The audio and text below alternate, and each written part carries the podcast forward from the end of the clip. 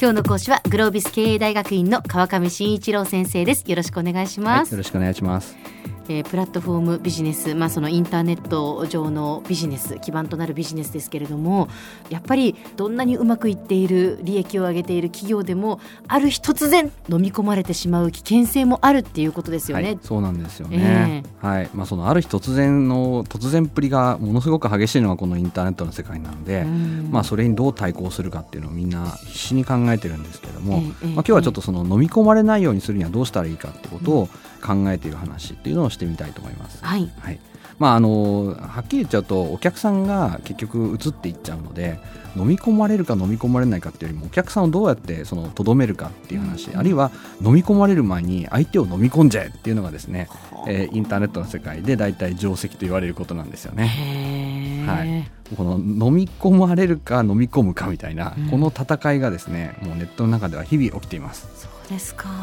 例えば価格コムっていう、まあ、ウェブサイトありますよね、えー、あの家電を買うときには、はい、その家電の、ね、値段をいろいろとこう比較したいので利用するっていう人多いですよね。はい。まあ、あの皆さん多分家電とかパソコンとか買うときは必ず価格比較とか、うん、あるいはまあその商品の性能どうなのかなとか、うん、なんかこうクレーム出てないかなとかそういう評判なんかを見に行くのにねよく使うサイトだと思うんですけど、えー、あのサイトってもともとはあの秋葉原でパソコンショップをやってた人がですね、はい、まあ、その周辺のパソコンショップの部品が、まあ、あのいくらで売ってるのかっていうのを毎日自分で調べて、そのリストをですねネットにアップしてたっていう、まあ、それがですね実は始まりなんですよね。そうなんですか、えー、まあ、それがすごく便利だなっていうことで、まあ、あそこに行けば今日秋葉原で何がいくらでどこのお店で売ってるのかっていうことが分かるよねっていうのが、まあ、そもそものあのサイトが評判になった一番最初なんですけれども、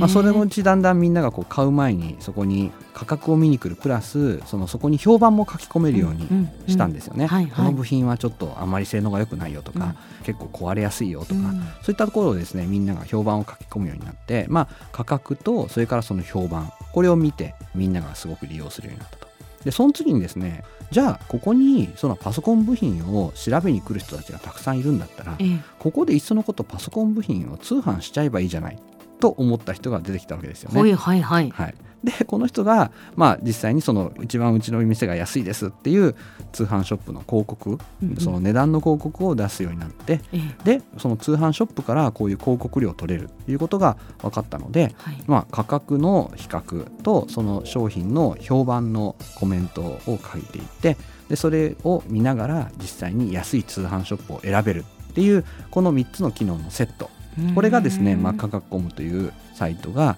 非常に、まあ、儲けが出始めた一つの大きな、えー、仕組みなんですよね。なるほどなるほど。はい、なので、まあ、通販ショップさんとそれからその商品を安くいいものを買いたいと思っている一般の人たち、この2つをマルチサイトのプラットフォームに乗っけたというのが、まあ、価格コムの仕組みなんですけれども、この仕組み自体はですね別に、えー、とパソコンとか家電製品だけじゃなくて多分あらゆる商品に当てはまりますよね。はいはいはい、えー何かの商品の価格を知りたい、うん、評判を知りたい、うんうん、そしてそれをできれば一番安い通販ショップで買いたい。っていう、はい。はい、まあ、その3点セットが成り立つものであれば、どんなところでも、まあ、通じるわけじゃないですか。確かに確かにそうですね。はい、えー、で、えー、逆に言うとですね価格コムはそれをどんな商品でも成り立つこの仕組みをですね、えー、自分でやらずに黙っていれば当然他の人たちが例えば化粧品の会社が化粧品の価格と評判と、それからそれの通販ショップを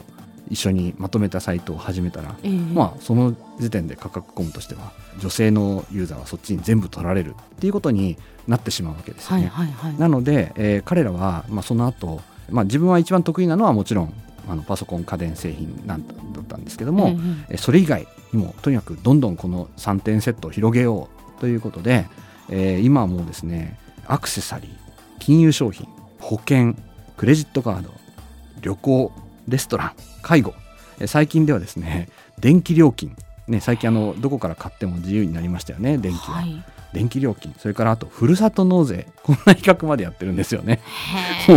ありとあらゆる、えー、ものの比較と評判。そうですか、えー、そういうものを今彼らはやり始めているということなんですよね。でまあ、これは要は自分たちがそれをやらなければええ。どっか他の人たちがそれをやってうん。この3点セットで成功して、まあ、いつかそのパソコン家電になだれ込んできてしまうに違いないとユーザーを連れて。うんそういうそのことを危惧したわけですね。そうなんですよね、はい。で世の中に実際にええ。やっぱりそういうものの情報とかユーザーをたくさん持ってる会社はそれぞれの分野にはあるわけですよね。はい。例えばレストランで言えば、まあ、カカコンは今食べログっていうサービスをやっててそれに対して多分お店の情報をたくさん持ってるっていう意味で言うとグルナビさんっていうね、えええええええーウェブサイトがありますよね。はい。はい、それからあと例えば旅行で言うと、うんうんまあ、カカコムさんは今フォートラベルっていうサイトをやってるんですけども、まあ、実際には旅行サイトで言うと楽天トラベルっていうのが一番大きいよねとか、えええそれからあと、まあ、海外のサイトですけど、うん。えートリップアドバイザーえっていううん。旅行のサイトと利かありますよね。はい。はい。まあ、そういった、まあ、いろんなですね、ええ。えーと似たようなユーザーと似たようなセットうん。を持っているウェブサイトこういったところに飲み込まれないように、うん。まあ、自分たちでわざわざその人たちのところに飲み込みに行くと。先手を打って。先手を打つと。はあ。こういうのをまあ必死になって今やっていると。なるほどなるほど。うん。彼らは別にあの収益はパソコンとえー家電のところでかなりまあがっちり上がっているので、ええ。まあ、あんまり他のところで利益が上がるか上がらないかを心配しなくてもいいんですけれども、ええ。まあ、他のサイトがそういったところから利益を上げてパソコン家電に攻め込んでくるのを防ぐために、ちょっとでもその他のサイトの利益を取りに行くというようなことを、まあ、カカコンさんやってるということなんです。そうですか。飲み込まれる前に飲み込めと。いうことなんですね。はいでは先生今日のまとめをお願いします。はいまあ、こういうふうにあのプラットフォームっていうのは非常にこのユーザーと、えーその仕組みを真似しやすいということで、まあ、飲み込まれやすいビジネスっていうのもありますので、まあ、飲み込まれないためにですね、えーどの会社もみんな必死になって周辺に手を伸ばして、えー飲み込み続けるというのを日々やっているそういうまあ業界だということですね。まあ、Google なんかもあ実際にね検索だけじゃなくて、うんメール文書それからカレンダー決済地図動画スマホ写真電話までやってますよね最近ねですね。で挙句に自動車自動運転までもうなんかありとあらゆることやってるわけですけれどもまあそういうふうにやっぱりどんどんどんどん広がって、えええええー隣の領域に手を広げて飲み込んでいくことによって成り立っていくというそういうまあビジネスなんですよねとこういうお話でございました。今日の講師はグロービス経営大学院の川上真一郎先生でした。どうもありがとうございました。ありがとうございました。